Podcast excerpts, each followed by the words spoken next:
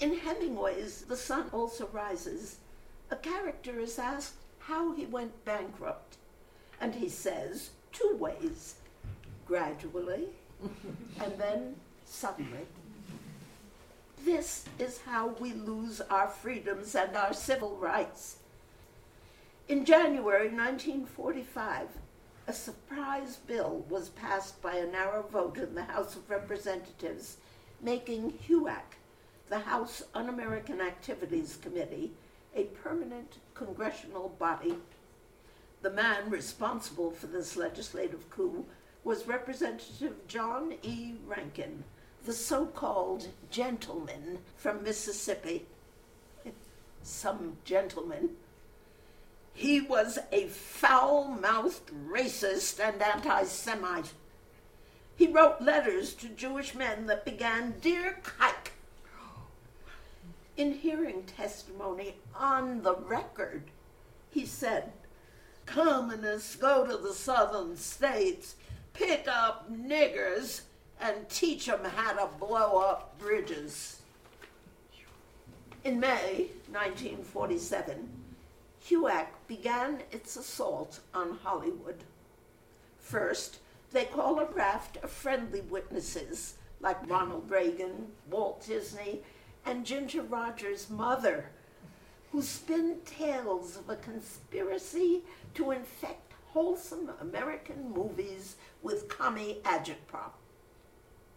With a straight face, Disney describes the plan to subvert Mickey Mouse by taking over the Cartoonists Guild. But nobody is laughing. In all the party meetings I attended, not a word was spoken about plotting the violent overthrow of the United States. We were not espionage agents. We were exercising the right guaranteed by the First Amendment of the Constitution to assemble in private and discuss our political views. This is the argument raised by the next round of witnesses, the unfriendly ten Ring Lardner, Albert Maltz, Dalton Trumbo, and seven others. And what happens? All ten men are charged with contempt of Congress and are sentenced to jail. How can this be happening in America? People convicted of sedition without the right accorded to a common pickpocket to cross examine his accusers?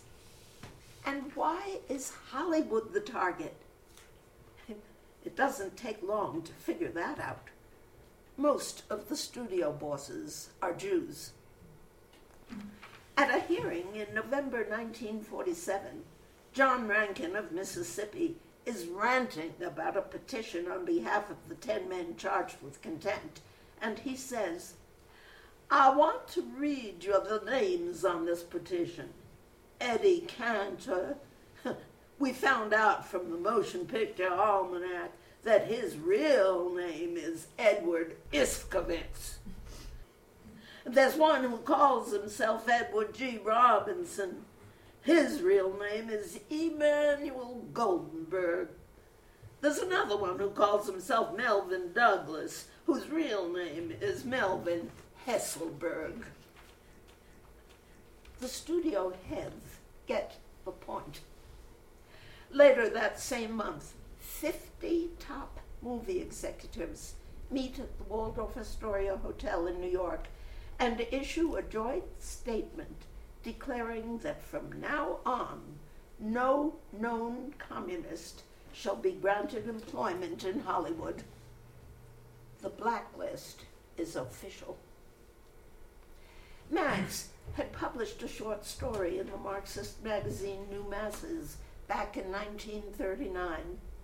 Someone, we never learn who, sends a copy of the story to Louis B. Mayer. Next day, Max's contract at MGM is terminated. From that point on, nobody will hire him. Though I'd sold seven screenplays, I'd never left my job as a high school science teacher. I am fired without an explanation. I am still able to work in Hollywood, but there is less and less demand for my writing, and I get paid a quarter of what I used to earn. We have purchased a home in the Hollywood Hills, and now we are struggling to make our mortgage payments. Max tries to hide it, but he's scared. He has lived through the Great Depression, and he remembers his father losing his job, his family being evicted from their apartment, their furniture getting thrown out onto the street.